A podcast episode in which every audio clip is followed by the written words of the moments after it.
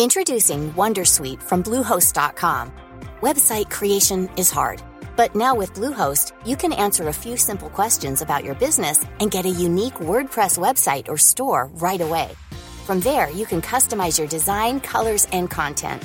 And Bluehost automatically helps you get found in search engines like Google and Bing.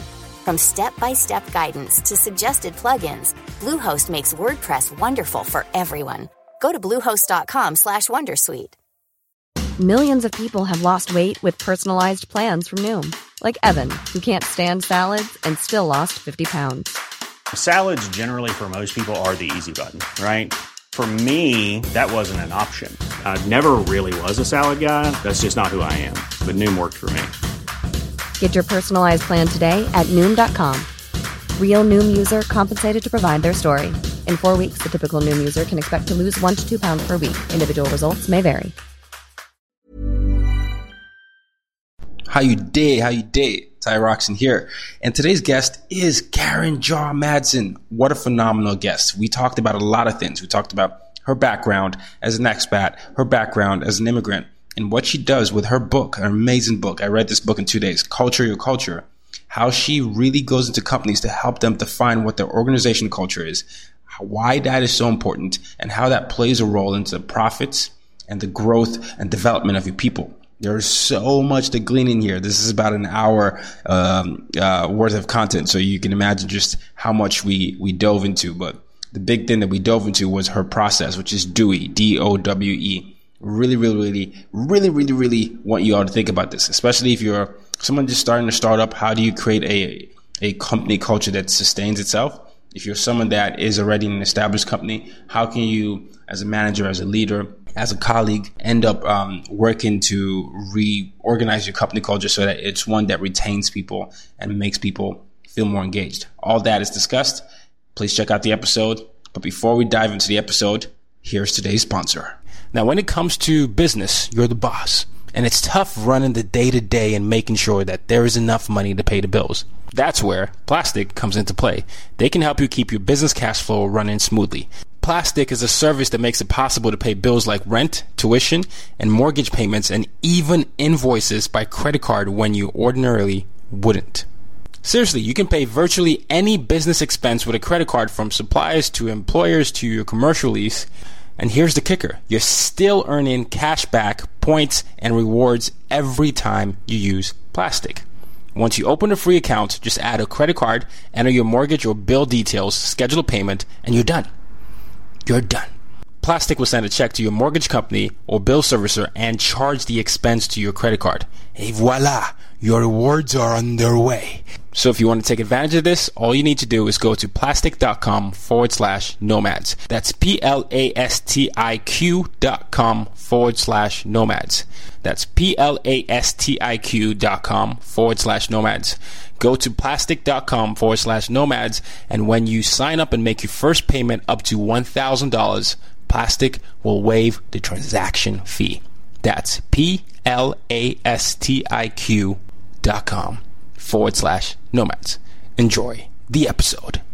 In a world where very few people embrace their global identity and seek to understand their neighbors, cross-cultural expert Tayo Rockson is on a mission to bridge this divide. Each week, he'll open your mind with insights from some of the global minds in the world. Get ready, take some notes, and learn how to be the best you that you can be. Welcome everybody to another episode of As Told by Nomads, and today's guest is Karen Jaw Madson, someone I have a lot in common with. Now, she is an organizational expert and author of Culture Your Culture, Innovating Experiences at Work. She enjoyed success as a corporate executive before pursuing a portfolio career comprised of research, writing, consulting, teaching, speaking, and creative pursuits. Proven her versatility across multiple industries, Karen developed, led, and implemented numerous organizational initiatives around the globe. She built a reputation as a strategic leader who gets things done. Today, she is an East Coast transplant in Silicon Valley. She betrayed us. and, um, and she's the principal of co-design of work experience, and we're going to be talking about what she means by culture to culture and how to create innovating experiences at work. Welcome to the show. Thank you so much. It's so great to be here. Pleasure is mine. This is uh, it's, it's always interesting. You know, I've been doing this for a long time, but I was telling you before the show and yesterday when we when we talked, it's it's always an extra pleasure when you you feel like you can instantly connect with a person. You oh yeah, have, yeah, yeah. Sounds like we have a lot of similar backgrounds, but also we essentially do the same sort of things with companies. And I'm so interested in, in diving into, um, you know, why you even got started in uh, in this line of work in the first place.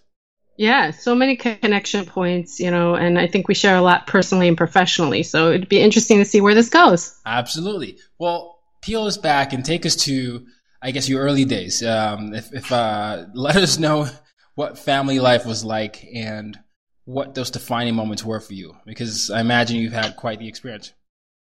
Yeah, absolutely. Uh, I am a child of immigrants. My parents came from Taiwan. I was born in the U.S. in New Jersey, in fact. Yeah. And I grew up moving around a lot because of my father's job as a Methodist pastor. And growing up in New Jersey in the 1980s was an interesting time as an Asian American because really in the schools that I ended up in, you're either black or white black or white and nothing in between, right? So mm. I didn't see a lot of people uh, that looked like me. Uh, I didn't grow up with a lot of people that looked like me, uh, but it raised a lot of questions because I observed how my parents were treated um, and how I experienced my education as a child that didn't really quite fit in into any bucket. Um, and I started to pride myself in that, in fact. So when it came to high school, you know, trying to discover my own identity and understand where it comes from. I, you know, I had all these questions growing up: is why why is it that things are the way they are? And that eventually bubbled up into personal identity, which kind of led to my work in college in cultural cultural and ethnic studies. Wow. So this whole theme of culture has been a common thread throughout my life. It, it really had a lot of moments um, and experiences um, seeing discrimination firsthand and um, connecting with other people of color because there wasn't any other people that were just like me.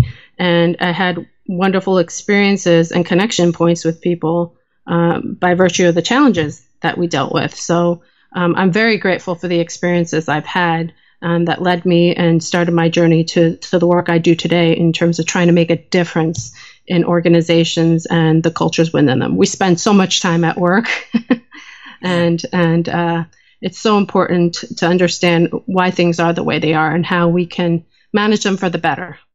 That's that's that's incredible. And I love ha- asking the guests that question where they take us back to the early days because there's usually a crisis of identity that happens sometimes when you determine who you're going to be. And absolutely, yeah, yeah, and so much of life is about you know who you are and, and the gap between who you are and who you want to be. And a lot of times you know, for people that grew up in a similar background the way we did, when you find yourself mired in differences and, and people that look differently from you, it, it, it, could go one of many ways where, you know, you end up on, on several ends of the spectrum. But it sounds to me like you at some point figured out how to embrace your identity as someone who was always going to stick out. And that is a fascinating thing for me because a lot of the, the listeners, they do identify with several cultures, but one of the things that they deal with is the identity crisis and wanting to be, mm-hmm. to fit in, essentially. Yeah. So what was different for you? For me, I had to embrace my intersectionality. So I'm not just a female, I'm also a person of color. You know, I'm, I'm not just a U.S. citizen, but a, ch- a child of immigrants. Uh, there's so many uh, pieces that you can't, you, even if they those identities come in conflict with each other, you, you somehow have to reconcile saying I'm both those things and and expect and and uh, from other people that they give you that space. So what I've always told people in the work I've done around diversity and also also ethnic identity is you've got to figure that that stuff out for yourself, or it's going to be done for you right? So right. you've got to you've got to build your identity, know who you are, and figure out who you're going to be, because believe me, there's going to be plenty of other people that are going to try to peg you, and you, you, you it's better you peg yourself before you get pegged by other people. So it's a it's a form of self empowerment in a way. Um, I, have gotten in, I've had conversations um, where I've been told you need to pick one, and I stand at the bridge between places. And that and i decided that's the role i'm going to play. I'm going to make those connection points. Mm. um, and so once people for, tried to push me into one direction i actually resisted. And i, I give a lot of credit to my upbringing um, and, and an understanding of what my values were and are today and and what's not going to change no matter what. Yeah. Yeah. And that's the crazy yeah. thing. I was saying that we have a lot of things in common and it's the same sort of thing. I had to figure out a way where people would tell me, you're not Nigerian enough. You're not this enough. You're not that enough. You sound like this. You don't sound like, we don't feel like we can put you in a box. And that was initially frustrating because it wasn't just coming from strangers. It came from like, you know, people, you know, your extended family. Your yeah, yeah. Your, your yeah. kins, your friends. And I was like, it's the same mm-hmm. sort of thing. And when the podcast came about, when I decided to do this, I was like, I have to figure out a way to, to bridge all these cultural divides. I feel like this is essentially what I was placed on earth to do. Um, and it wasn't a mistake that I was always there. And I think that realization of understanding the intersectionality that exists within you and being okay with the fact that it's okay to be multiple things and not mm-hmm. necessarily mm-hmm. a binary thing is, is probably a very freeing feeling uh, to have. Yeah, it's it's a form of you know taking back the power in a way, and so that's what makes you special. That's what makes you unique, you know. Um, and and we talk about being able to find our space and creating. If it doesn't exist, we got to create it. You know, yeah. we got to make room for ourselves because who's going to be a better advocate than ourselves, right? right, right. Um, and and that's something that I think the social structures around us don't always allow for or want and and and you have to kind of fight your way through it. So it takes a lot of tenacity uh, to work through personal identity and then finding our place in this world. But it's totally worth it once you get there right? That's that's 100% correct. Now yeah. talk to me about that transition. You know so now you you've you you had a strong sense of self. You started you decided to start you know get into the work field. And your career your 20 year career which is incredible your 20 year career includes ah. no includes a lot of things though. But but you you've been an expat, independent consultant, HR director. Um, you've led development and, and implementation in many many many companies. How did you realize what your career path was going to be like? You know, I, I, I have had quite an interesting career path. Uh, when I moved, when I graduated from college, my first thing was I'm going to become a professor in ethnic studies. That was my thing because we were fighting so hard to have ethnic studies part of the college curriculums, and I wanted to be part of that. Um, but I moved to California the first time uh, to pursue that uh, graduate school. I needed to establish residency first, and so I started working in the nonprofit field and in um, working for journalists of color, which was great. I got exposure to so many wonderful people, and what ended up happening there was somebody caught i caught somebody's attention uh, a consultant who pulled me aside and said hey i've been watching you and i know you've got this path you're pursuing on on becoming a professor and earning your phd and all that but he goes you can always go back to doing that. I really see you having an impact in organizations. Just give a think on it. And the fact that he took that time to pull me aside and to disrupt my thinking it, it really took my attention, and I had to think about that. Uh, so when I actually got into grad school on the East Coast, I decided to come back home and uh, pursue work um, outside a nonprofit in the corporate space, and that's how I ended up at Lockheed Martin. Wow, wow. And and that's where it went from there. So once I got to Lockheed Martin, it was a path in HR, and um, I'll tell you all the shifting points because I moved my way up over time and had greater scope of responsibility and met awesome people and did awesome projects along the way. And then I got to the level and and the and the role where I realized I didn't want my boss's job. So I was reporting to the CHRO and I got close enough to know that the path I was pursuing was actually not going to be right for me.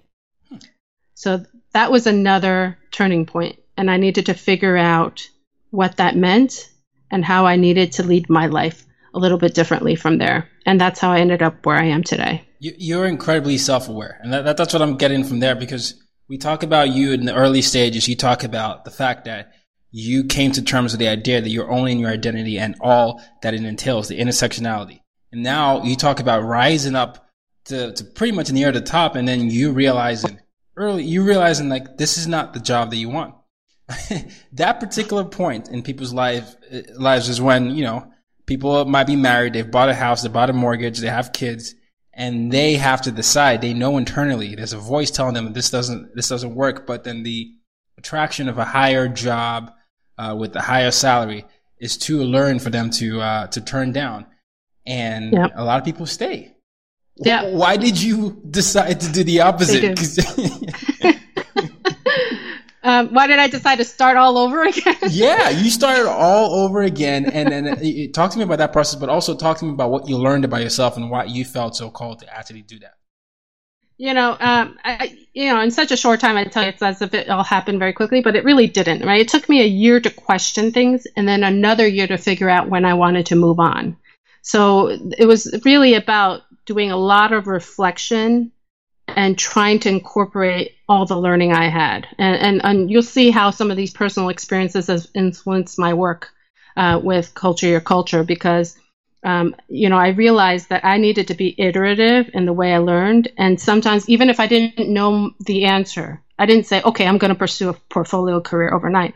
I had to iterate on that. I had to reflect and I had to reincorporate in new information to figure out where I'm going. And this self awareness, which is really trying to look at yourself impartially, you know, uh, trying to, to take a look at um, oneself and saying, okay, if I were advising somebody in my situation, what would it, what would I do?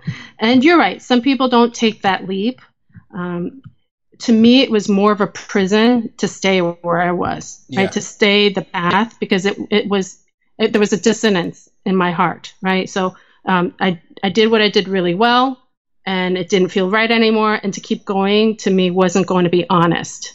Um, and, and so, yeah, it, it, was very scary, but I prepared, uh, you know, because it took so long to figure it out. You know, I prepared a nest egg to say, okay, what's going to tie me over until I get reestablished?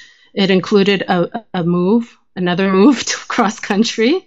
Um, and, and to me, it was more of a risk to stay where I was than to take that leap of faith. Now, I got a lot of interesting comments from people as I was making this change. I got some, oh, you're so brave, you know, but I would never do that. Uh, but what I've told people since is the reality of our, our, our sense of security isn't always what we think it is, right? So working for a company um, in a in a steady job and getting a steady paycheck you know, that stuff can be taken away from you overnight. So it's not really as secure as people think it is. Yeah. Um, yeah. And and becoming my own boss, as as scary as it was, it was extremely liber- liberating. You know, I joke to people. I say, you know, I really love my new boss, and I always got along with my bosses. uh, but but here here is a situation where the only person I was accountable to was me, and that was probably the most important person I needed to do that for. That's one hundred percent true. Yeah. Yeah. Wow. Yeah. So so it's been quite a journey. I'm still learning through it, um, and I'm still coming to the full realization of that. Uh, this has only been five years um, long, and and I would never. I, I, I look back and I said I wouldn't do anything different, and I want to keep going and seeing where this goes. I, I'm open to the possibilities. That's incredible and so brave. And I love that story. And I know people said that that's a brave thing for you to do, but the reason why uh, I, I understand why people say that because people said the same thing to me. It's because of what you said. It's the idea of leaving something that seems to give you a sense of security, the idea of poss- of you know the possibility of failing, mm-hmm. of you starting over, of what people will think, you know, of you not you just going from an expert level to um, a beginning level potentially. All these things run mm-hmm. through people's minds, but it it ultimately led to an incredible book that I'm almost through, which is Culture Your Culture. Yeah. Talk to me about the title. Culture Your Culture is such a catchy title, but what are you trying Thanks. to say? no, I love it. What are you trying to say to the to the world with this book? Well, the the the name of the book is quite intentional, as is uh, the methodology behind it, design of work experience. Uh, culture your culture it really it, it, creates a sense of action so it, it's double play on words as you know and when we say culture, your culture, there's a verb behind that, right? So we always talk about, or we sometimes blame culture as if it's this faraway thing, but it's something that's that's quite within our grasp to influence uh, with the right tools. Mm. And so the the purpose of this title is to be able to communicate that message. Uh, to bring culture that's something a little bit esoteric to people or intangible to them and make it real uh, and so I felt like this book needed to be written because there was far more work to be done than what I could do alone. Right. And and it's it's a different way of looking at things. Uh, um, as I was pitching this, it was this is not your typical business book. You know, the whole point of it is innovating experiences at work. So you know, if you want different results, you got to try different things. That's what I tell people. uh, and, and, I had something different to say, so that's really why I wrote this book. And it's the same thing. It's the same way I act in meetings. You know, I don't really say anything unless I have something to contribute of value. And I, I really felt strongly we don't write books here for money anymore. yeah, yeah. Uh, but but I have something to say and something to share and something to contribute, and, and that's why I wrote the book. Well, yeah, you do have something to say. You have quite a lot to say. I mean, I mean, if you you talk about uh, ways people can define a company culture, and uh, you also create a concept called DOWE, D O W E, and we're going to dive into that. But I wanted sure. I want to start off with the company culture aspect because the, this is what's going on in the world. I mean, you know this more than anyone. Mm-hmm. digitalization, globalization. So with digitalization, you got more flexible workplaces, but you also have you know people come into contact with people from different parts of the world. Globalization is the same sort of thing. You come into contact with different ways people do businesses, different ideas, and these things can then come, you know, can cause such a disruption if you don't have a defined company culture. And a lot of times what happens with companies, especially fast growing startups, uh, we saw what Uber is, they focus so much on the profits that they, they neglect the company culture. And what happens is people aren't happy, but on the outside, it looks like you're making $6 billion and and and it, their cycle continues to exist. You, then you get the Me Too's, the Me Too movement, and and the Times Up, mm-hmm. which is a very very. I'm so happy the movements like that are happening because. Me these, too. Yeah, because these things have happened. pun intended. So, yeah, yes, me too, pun intended. Because these things have happened, but how do we get leaders and managers to understand how to create a consistent company culture so they don't have to just be making things up as they go, given all the changes that our, our world is currently facing. Yeah. Um, I think part of it is they haven't been paying attention, right? So when these things blow up, it's kind of as if the company was caught unawares, even though us from the outside could see it coming from a million miles away, right? Right. Um, we we realize now. I mean, there's enough data out there to say culture matters. It has a huge impact on the success or failures in business. Um, the companies that are doing well and are failing at culture, they're making money in spite of themselves and they're losing a lot of potential in their business that they don't realize. Uh, the other thing is that, you know, we talk about let's change things and then just trial and error our way in it. And it's one thing to be iterative intentionally. It's another thing to be like kind of shooting in the dark as some right. companies do. Um, so that's why I created this framework. It was really born out of a frustration with how often we raise culture as a huge factor for these companies after the fact. And yet there was no step by step how to for intentionally creating culture on the front end. So what DOWE does is pulls together what's required to meet this unmet, unmet need. Yeah. Wow. Wow. And yeah, it brings, so it brings business strategies, company values, and culture to life at an organization. How does it work? Yeah. And lots of examples. Yeah. And I can talk about that. But uh, just to finish my last point, there are a lot of examples of companies that do especially well because of their culture, right? Mm. And so um, it's really important to know that when context changes, culture should be at the forefront of what a company does. And you talk about all this disruption that's constantly happening. So this organizational self awareness needs to be there when it comes to culture. Wow. So yeah, yeah. So let me talk about uh, to answer your other questions around the DOWE model. Uh, the, the model is a combination of design and change processes enabled by engagement and capability throughout. So these are arranged as a series of five phases, each of them with progressive learning loops of specific activities that really enable a company to design, implement, and sustain culture. So it works at different altitudes, but at the at the highest altitude, you can see where these four components come together, and then you really get to know how it works experientially. So there's only so much. I even say this in my writing is there's only so much you can learn about from reading about it. The the true appreciation for how this works is uh, through experience. Yeah, yeah, yeah. And, and, and, for those listening, we're talking about um, you know uh, Karen's process here, which is DOWE and D O W E. But the process com- uh, combines and is comprised of four major components. You just heard her talk about them: design, change, capability, and engagement. Now, design and change processes are enabled by leveraging and building capability and engagement. So it sounds to me like, and reading the book, you can't have one without the other. Especially, you can't do design without change, and there's no capability yes. without the engagement. How do you? Absolutely. There you go. So uh, I'm curious, and and and it's also the interesting thing about your DOWE model is that this is a co uh, co creation, right? Yes, it's a co creation model. Uh, because oftentimes when major changes happen happen in companies, there are these edicts from above, right? That get pushed down and pushed down poorly. Let's just say, right?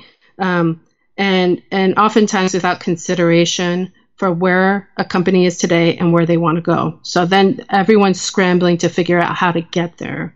And it oftentimes comes with a lot of failures along the way as a result and the loss of really good talent as well. Yeah. Um, and it becomes a distraction to a company, quite frankly, when, you know, sometimes when you implement change poorly, it's almost as if you, it, it's almost better as if you didn't do it at all, right? Because yeah. you end up being worse off than you were beforehand. Yeah, no, I, and, yeah, going through the book, you're such a creative writer. You have these, these loops.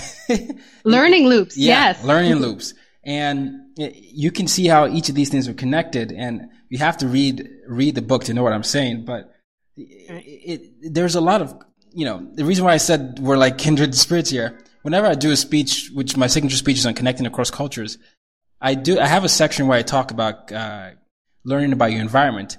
And one of the things I talk about is how much I learned from my father as a diplomat to collect and gather information. That is a lot wow. of what you're learning. You talk about yep. that. You always say, figure out a way to encounter new information. How do you yep. c- get information about what is the actual problem in your company without having your bias affect the information you're collecting? Right.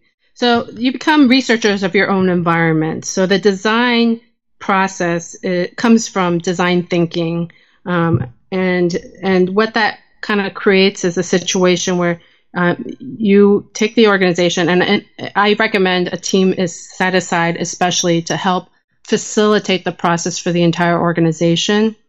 Uh, but what that means is then we can become scientists of our, our anthropologists of our own environments, and we look at it in an impartial way to be able to understand the complexities behind it. Um, so you become scientists in a way, right? When you're looking at uh, something as opposed to being pulled into your own biases. So there's a lot of mechanisms in this process that are meant to take the bias out of the process. Uh, decision making is not based on um, who who is the loudest voice in the room or what is most popular. Decision making is based on a set of criteria that's directly and derived from data. Wow. So yeah, and, and I know it's really hard to explain this um, from an auditory standpoint, but you know, the five phases can give you an idea of what what somebody goes through when they do DOWE. So you understand 1st mm-hmm. There's learning loops around how do you understand your organization where you are today. Create and learn. How do you design for the future um, iteratively? Um, how do you make a decision after that? So that decide is the third phase. Okay, once you decide, how do you plan for it? That's the next phase. And then the last phase is implement, and that ends with what you're going to do to sustain it over time. So there's a journey there that I think a lot of people are accustomed to with other changes. Uh, but because they're organized as a series of learning loops, it's iterative and the framing is around learning. We're going to discover this together. We don't know the answers up front. We're going to figure it out together. We're going to co create that future because guess what? We're all expected to adopt it, right? So, wouldn't it be better if we who are going to be living this are part of creating it? Yeah, yeah. And another thing to remember, something that I love that you said in the book is you talk about how many companies try to do this one size fits all strategy where, hey, we have a tra- uh, you know, not, not tragedy, something happened, our employer brand was affected, so we're going to do what worked in company X and apply it to us. And you talk about the importance of uh, context and understanding how each of these environments are different. And so that's where your co-creation comes. It could be that that worked for that company, but you won't be able to know for sure until you do the due diligence, which is to collect the information to then create a team of people that can work on what you found mm-hmm. based on the information and then implement what you, yeah. what you talked about. Um, yeah. I call that the best practice myth. best practice. Well, talk of the, yeah, you, I mean, please go ahead with uh, what that means. Oh, well, the best practice myth comes from everyone's assumption that because it's best practice, it's going to be working successfully for our own organizations, right? So to your point that you were talking, we all, every organization has its unique context because guess what? We all have different people there, different businesses, different challenges, different cultures. And, and so taking a best practice wholesale and, and implementing it and expecting that it's going to work the same way across organizations is a fallacy. Um, the skill is not about picking which solution um, is going to work so much as the right combination of solutions with a deep understanding of how those are going to work in the mechanisms of the organization. Mm. So that's the best practice myth is, you know, there's a lot of books out there around how I did it, right? Yeah. Um, this is how you do culture because this is how my company did it and there's a lot to be learned out of those. Uh, but the the skill is in translating that to to our own context, and we can only do that when we understand ourselves. Head over to Hulu this March, where our new shows and movies will keep you streaming all month long. Catch the award-winning movie Poor Things, starring Emma Stone, Mark Ruffalo, and Willem Dafoe. Check out the new documentary Freaknik: The Wildest Party Never Told about the iconic Atlanta Street Party. And don't miss FX's Shogun, a reimagining of the epic tale starring Anna Sawai. So, what are you waiting for? Go stream something new on Hulu. Millions of people have lost weight with personalized plans from Noom, like Evan, who can't stand salads and still lost 50 pounds. Salads, generally, for most people, are the easy button, right? For me, that wasn't an option. I never really was a salad guy. That's just not who I am. But Noom worked for me. Get your personalized plan today at Noom.com. Real Noom user compensated to provide their story. In four weeks, the typical Noom user can expect to lose one to two pounds per week. Individual results may vary.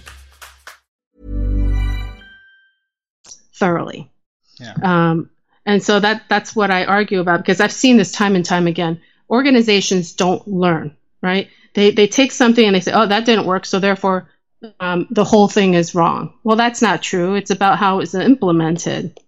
You know, we have another after action review, and we keep talking about the same thing going wrong. Our organization's not learning, right? Because learning is defined by change behavior. Yeah. So that's why all of this is organized as a series of learning loops with the intention that we will continue to build upon what we know and, and work toward that outcome.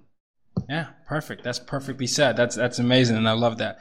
Uh, best practice. Oh, thank you. no, it's true. Yes. I mean, it's. It, it, I mean, it, we look. We can look no shortage to any company in the past two years alone, where you know certain things have happened. If it's even it could go from as big as Facebook to Uber to H and M to you know, uh, companies that we, we've grown to, you know, to love. And you hear about these things where. Or love to hate. yeah, love to hate, right? And then you hear about these Pepsi last year, you hear about all these things and you mm-hmm. wonder how those decisions were made.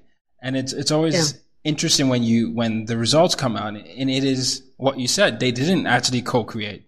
These decisions right. got to a certain point and someone mm-hmm. said this is a good idea who didn't necessarily have um, a good idea of the whole picture. Yeah, the full yeah. picture. There you go. Um, yeah.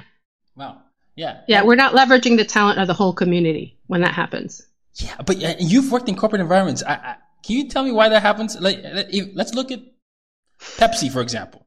Pepsi is an okay. amazing company that's been uh, around for the longest times. Uh, they've been involved in cola wars and everything, but then when you put uh, I forget which Jenner, I think it was Kendall. Uh, as, oh right, yeah, it was right as the face Yeah. of like a black. You're trying to talk about Black Lives Matter, and you're you're doing Yeah. that now. Yes, intention is great, but then that screams is tone deaf. But Yes. how do you, you know, this is what I'm saying. Uh, How does that happen where you're such a reputable company? You maybe you've, you haven't had as many of the other um, public disasters as other companies have had, but how does that slip one's mind? That, that's what I'm always curious about. Well, you know, if it what it boils down to is a lack of empathy, to be honest, right? Mm. So if there was a full understanding of of Black Lives Matter and and what that means to the people of that movement and the communities that affects, um, you look at it and you say that commercial would never run, right? And the question is, were the voices heard? Because PepsiCo is a very large organization. I'm sure there would have been people in that organization that might have had a different view of it. But sometimes in organizations, decisions are made by uh, the power granted in someone's role or position or degree of influence granted by role or position, Right. right? Yeah. And so the onus is on the leaders in those roles because we know that that's organizations work hierarchically many times. And so the onus is on the leaders in those organizations to be able to listen and to, to not be so arrogant that they wouldn't hear other perspectives or seek other perspectives um, and engage with people who may know more than them. Yeah. Right? Yeah. That's that's true leadership, isn't it? Um, Is is to have a, a dedic- you need every leader needs followers, right? That's true. It's how you determine that you know you're you're The strength leader. of leadership. Yeah. yeah, yeah.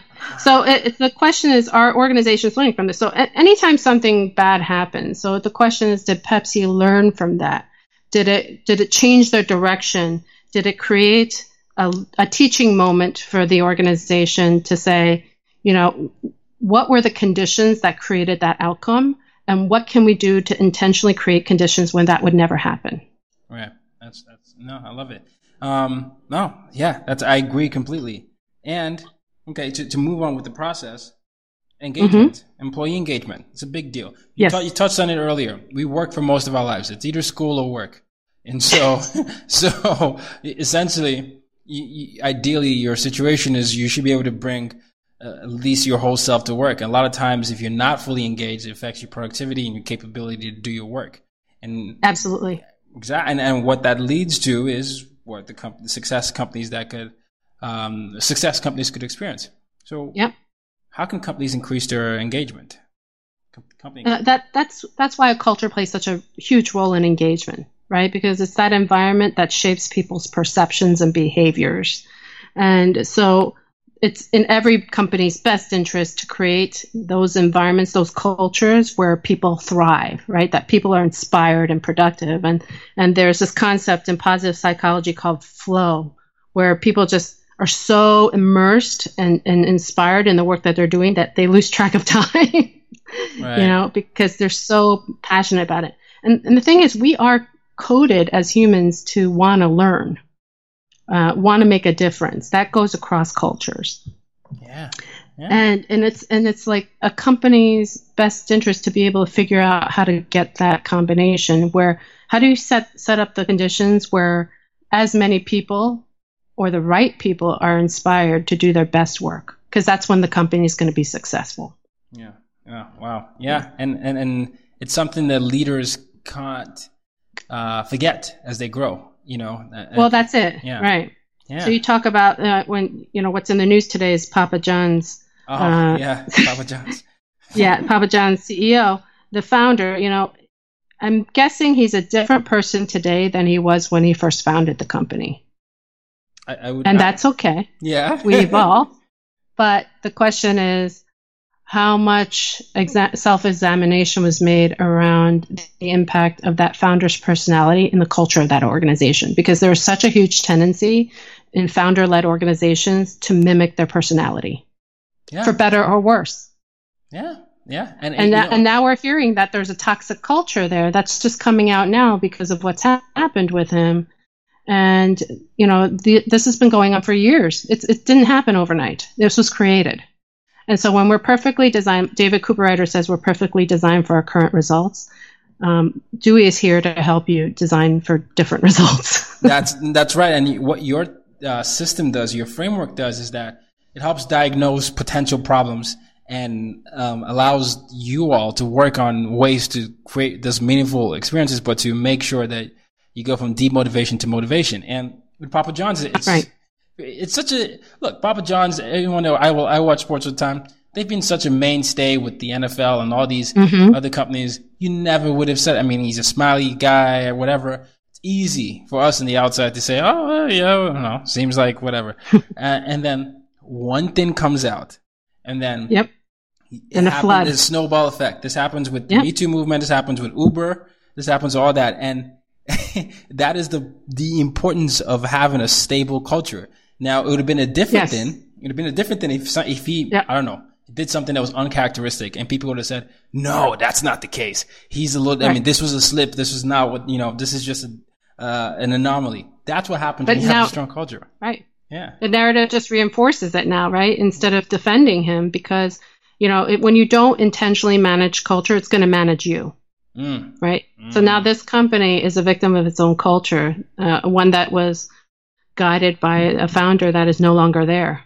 Wow. So what do they do now? Right. And, and so instead of allowing that to be a, break, a situation that breaks a business, it, it can be everyone loves a turnaround story. So it's a wonderful opportunity for them to forge a new path. Yeah. Yeah. Oh gosh, I love this stuff. This is I completely geek I love talking with you about it. Likewise. Thank you so much. Thank you so much for the time.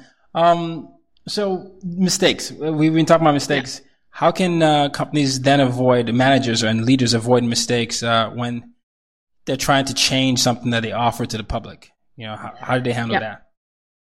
Oh, so you mean uh, changes in brand or yeah, or like a, yeah, a shift in service or like product offerings. You know, you right. know, that, that's tricky.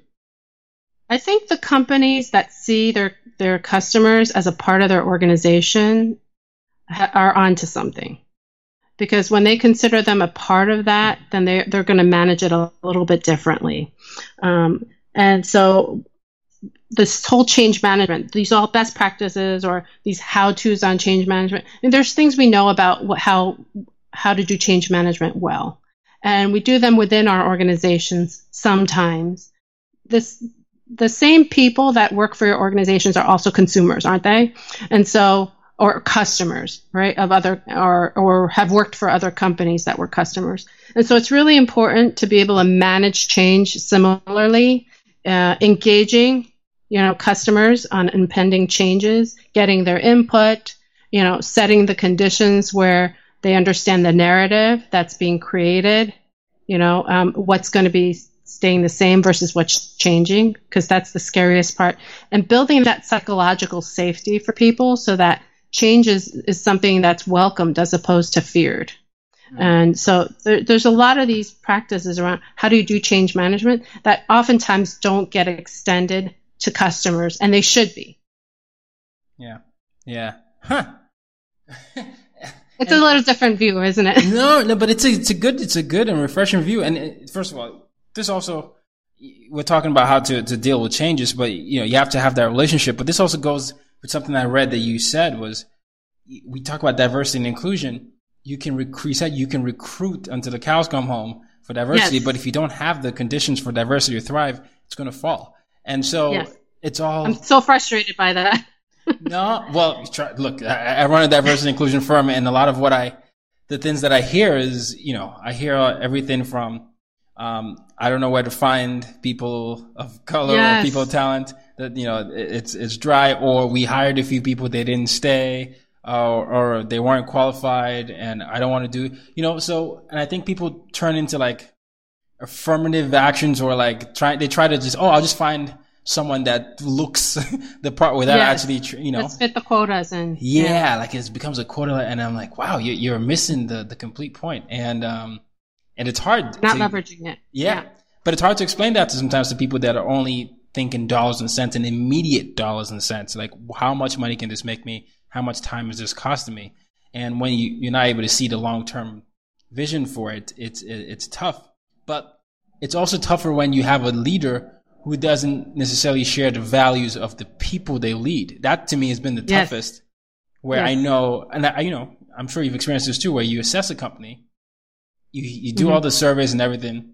They want more. They want to be able to see themselves in leadership positions, and the leader is like, "What are you talking about?" Mm-hmm. And and and it's it's tough when you have two competing ideals there. And um, I'm just curious about your experience with those type of uh, frustrating situations and and uh, what you've done in those those moments. Yeah, uh, uh, you hit the nail on the head in terms of kind of short term game versus long term. Um, because at the end of the day, if you don't know how to leverage diversity, you are going to lose money. You're Yeah. not going to get the benefits out of it. Um, and, you know, and, and there is, we live in an age now that the excuse of ignorance is no longer valid. No one can say that anymore Yeah. you know um, and so it's in organizations um, that they need to be able to take a good hard look at themselves culturally to say are we an environment where diversity is going to thrive and if it's not then what needs to be changed in order to make it that way because I can't tell you. I stopped going to diversity events because all it was about was recruiting, recruiting, recruiting Yeah. and and it was so frustrating for me because especially here in Silicon Valley, you know, just releasing the numbers, which is I love that there's a transparency there now and a willingness to have accountability around it, but they're not looking at the full picture if they're not creating those teams uh, where diversity is fully leveraged, right? So you and I are in the business where we get calls, right? And you, we might get a call that says, you know, we keep failing at our diversity initiatives. Help. Why, why, why is this not working? We've had a lot of starts and stops, and now everyone's feeling bitter about it. Yeah. Um, and, and one of the first things I do is level set these organizations because what they don't understand is their diversity problem is a cultural problem. So um, culture is is the kind of the thing that that's behind everything else, right? So you can't just address diversity and not the culture and expect things to work, right? You, you can't just say we need a culture of diversity. It's just culture. It's it's the whole thing, right? So a culture of safety or you know a culture of of lean, whatever you want to call it, but these characteristics that people try to say we need a culture of X, Y, Z, um, that's an unrealistic expectation because that's really not how life is lived. Culture exists as a whole, right? So you can't just say, I'm going to fix this part of the culture. It's culture, right? So if diversity is a challenge, it's a it's also a diversity. It's a, it's also a culture issue Right. Right? So when I go into organizations to talk with them about cult diversity, it, it becomes a culture discussion uh, because they are not setting the environments where uh, that culture is receptive to diversity, Yeah. what intentional or not, right? I know everyone has the best intentions when it comes to diversity, so it's not it's not a judgment on people. They're not bad people as a result because they're well intentioned, but they maybe don't understand the mechanisms uh, that are influencing their outcomes. Yeah. And that's why um, what DOWE does is force this deep dive into self awareness. And, and a company has to be open to that in order to do this successfully.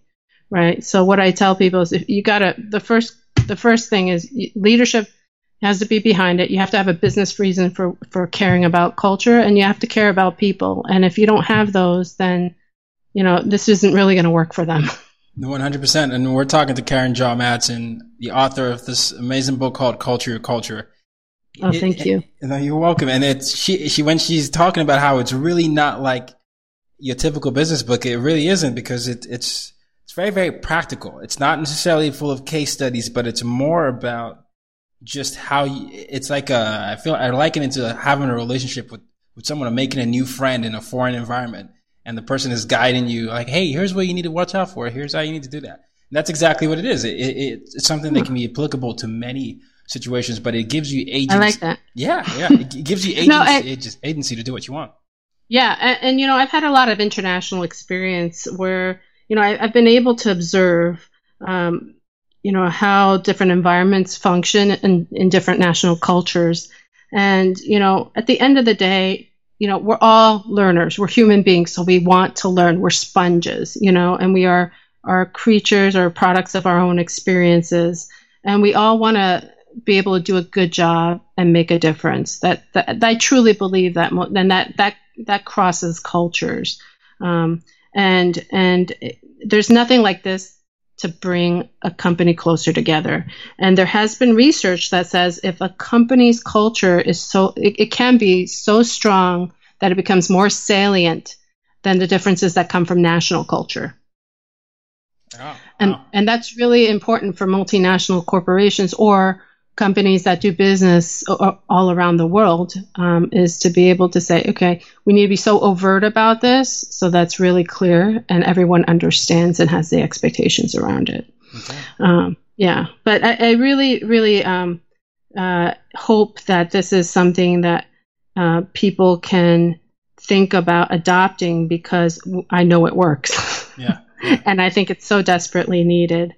Um, and and and it's not just in the U.S. I think it's around the world, and and people have different perceptions of you know other topics like diversity. I, I learned that uh, that's seen very differently, particularly in Europe. Very, very, uh, very, yeah. very. exactly, and and you know it's so funny being an expat and, and and being kind of the resident American expert because they'd be like, "What is up with this? Yeah. Corporate is pushing this diversity training down to us, and we really don't understand what the big deal is all about because, you know, I think we in America don't do a good enough job of explaining ourselves to, to, right, to right. people.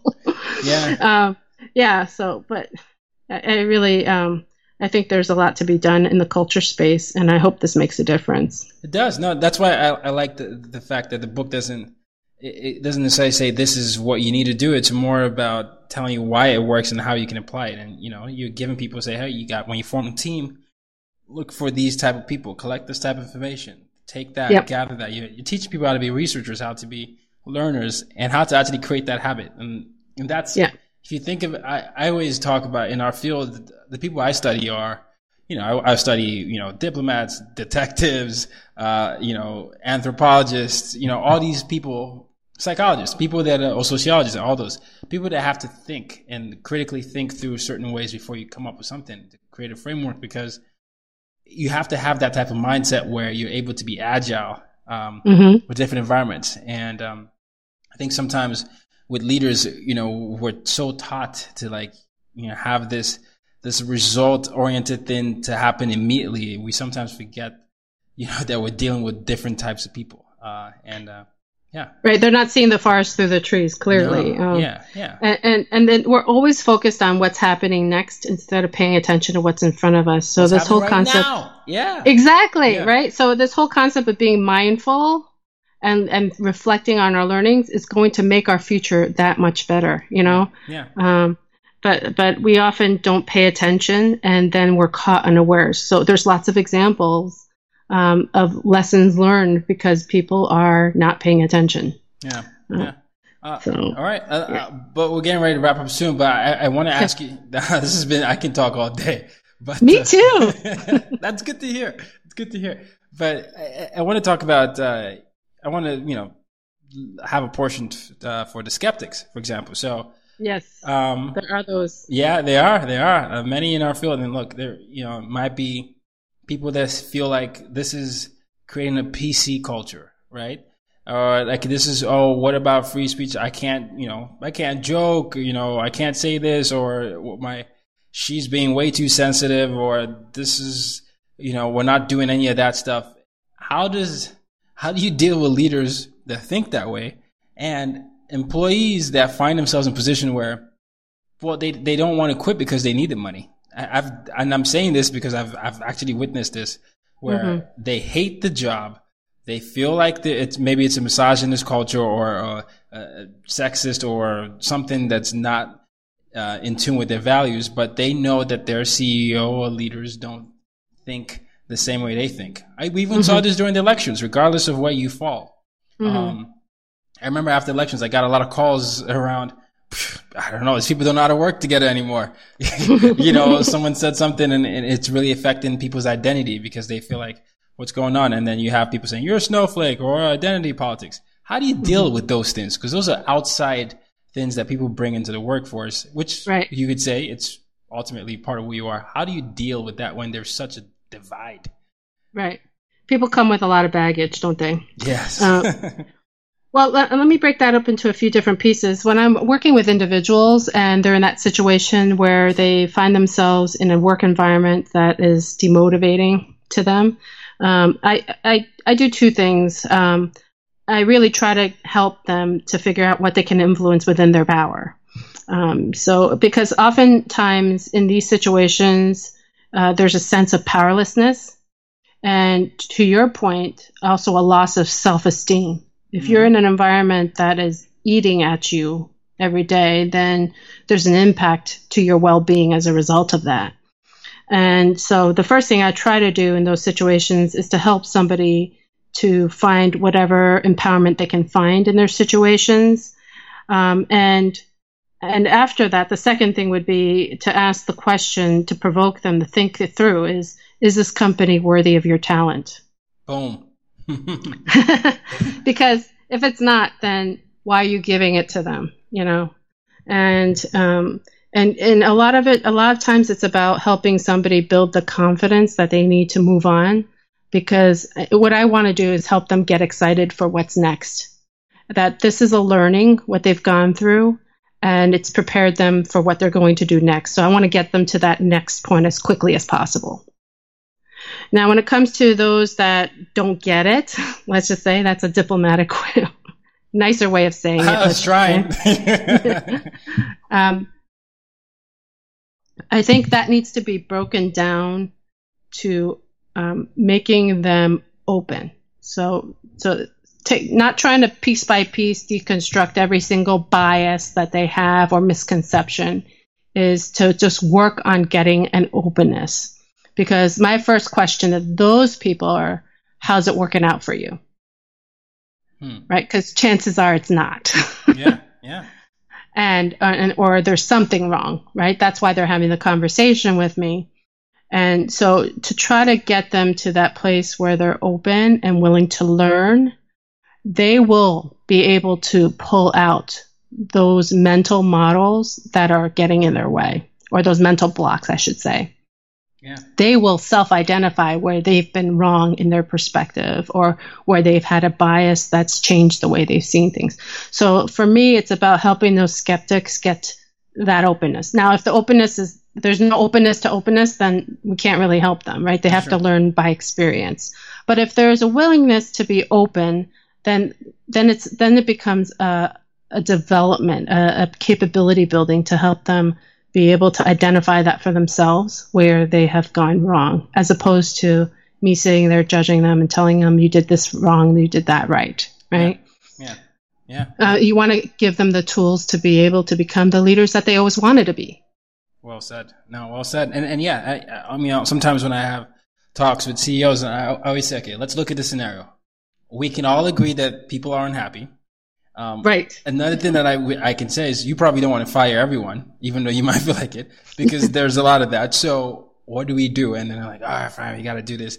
But it, it's sort of creating that scenario where, okay, you feel this way, other people feel this way, but there has to be somewhere you can understand how this is detrimental to your ultimate goal, which is your company, mm-hmm. the probability of your company. And, yeah. and, you know, it, it's a very delicate thing to do, but, um, yeah you know, I, well, I yeah, go ahead. We we've all experienced hardship in our lives. That that has no there. There's, I mean, even the wealthiest, the most successful people have challenges in their lives, right? There's that's indiscriminate. We all experience hardships. Now, uh, part of our jobs, perhaps, as change leaders, is to um, use that to build uh, empathy of other people's situations. Because we've all had hardship. Now be able to think through, you know, what it is that that creates why things the way they are the way they are, right? The, the whole culture conversation. And the fact that uh, leaders who who come with all this influence are creating and influencing that knowingly or not. Yeah. So but have you, you know, when it comes to this diversity discussion, you know, that book, So You Want to Talk About Race, mm-hmm. I feel has been so helpful. Um, oh, What's it called again? so you want to talk about race? Oh yeah, yeah, yeah. I read it. I read it. Day, I yeah, did. it's a It New was- York Times bestseller. Yeah, you know? I did. I was like, you're so right. I actually did read it. Um, Yeah. read it two months ago. Wow. Yeah. Um, Don't you think that really helps with the dialogue? I, I really feel like that makes a difference. I mean, for me as a person of color, it finally gave me the words to explain what I'm trying to express sometimes. Yeah. And Oh, then for people that are not, you know, or for others, it's it's about kind of building that empathy and, and understanding that these invisible structures, these social constructs, are having a huge influence on where we are today collectively as a community. Yeah, absolutely. I, I, yeah, it's by Ijeoma Oluo, and the reason why I resonate with the book is because she's half Nigerian. I'm Nigerian, and Ah, I understood a lot what she was saying. But that book, and also there's a book by Franchesca Ramsey called "Well, That Escalated Quickly." It it also talks about this, and, and so um, you know, it, it comes down to what you said earlier. It, this this thing is a learning thing. We have to be constantly learning about each other, and we Right. we, we can't have this mindset of like, oh, we've learned, we're an, we're adults now, and we have to stop. That's a fixed mindset, and we have to have a growth mindset because um, Yep. The world is evolving, and you, it's just it's Yeah. counterintuitive. Um, so and, and the CEOs, unfortunately, you know, they, they've gotten so caught up in their own worlds and they become so isolated. It's quite a lonely place to be sometimes. for sure, Um, and, you know, I, I've asked a number of CEOs, you know, okay, you've gotten to the pinnacle of your career and where you wanted to go. What's next? And they don't have an answer all the time, yeah, yeah, right? that's true. And and so um, I think we play roles where we can help connect to people. And and if, if a leader in an organization feels disconnected uh, from their employee body, you know, DOWE is a great way to to bring that bridge to, to bridge that chasm. You know. Uh, well, I love it. What a way to, to, to end this because we've been talking to the great Karen Jaw-Madson and, uh, we, we've, we've, I mean, we've talked about a lot of different topics, you know, from her identity, uh, embracing her identity into getting into the field, you know, why she chose entrepreneurship and why this book and the importance of this book. I always end my podcast with my mission statement, which is, uh, Right. yeah, no, it's framed in the form of a question. This is the reason I do what I do. So, Karen, why, how, rather, how do you use your difference to make a difference? How do I use my difference to make a difference? Yeah. Um, I, I think, you know, I could die tomorrow happy that I that I finally got this book out. I mean, it was a long and arduous journey because this is really uh, my attempt. I, you know, I try to make a difference with every person I touch uh, every day, but I know that I can't touch a lot of people in mass. This book is is a small way that I hope to do that. Um, so I, I think for me is it, it's not that I give people anything so much as um, I- enable them. I, I want to be that person that makes a difference in their lives because it's it's opened up new possibilities for them. Right. Um, so it, to me, it's not about what I can get out of it so much as you know if I can be by being connected to somebody and um, and helping them along in their journey. That to me is fulfillment. Yeah. Yeah. No, I love that. Being connected to, uh, to somebody and helping them along with their journey. Wow. Well said. This has been a Yeah. real, real, real pleasure. Obviously, I know that we're going to be talking way much more and beyond the podcast, but Yes, I'm looking forward to that too. looking forward to that as well. But but thank you for spending uh, the time with us and really educating us. I hope a lot of uh, people um, get this book and also pass it on to their co-founders, their the colleagues, their leaders, their friends, their, their daughters, mothers, sons.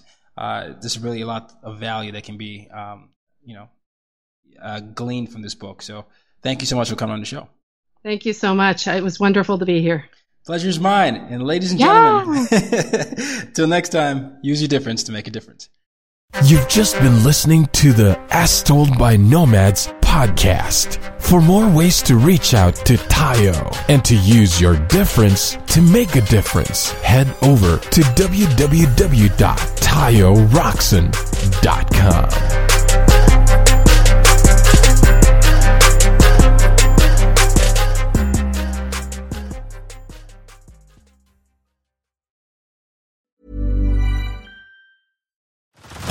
Head over to Hulu this March, where our new shows and movies will keep you streaming all month long. Catch the award winning movie Poor Things, starring Emma Stone, Mark Ruffalo, and Willem Dafoe. Check out the new documentary, Freaknik The Wildest Party Never Told, about the iconic Atlanta Street Party. And don't miss FX's Shogun, a reimagining of the epic tale starring Anna Sawai. So, what are you waiting for? Go stream something new on Hulu.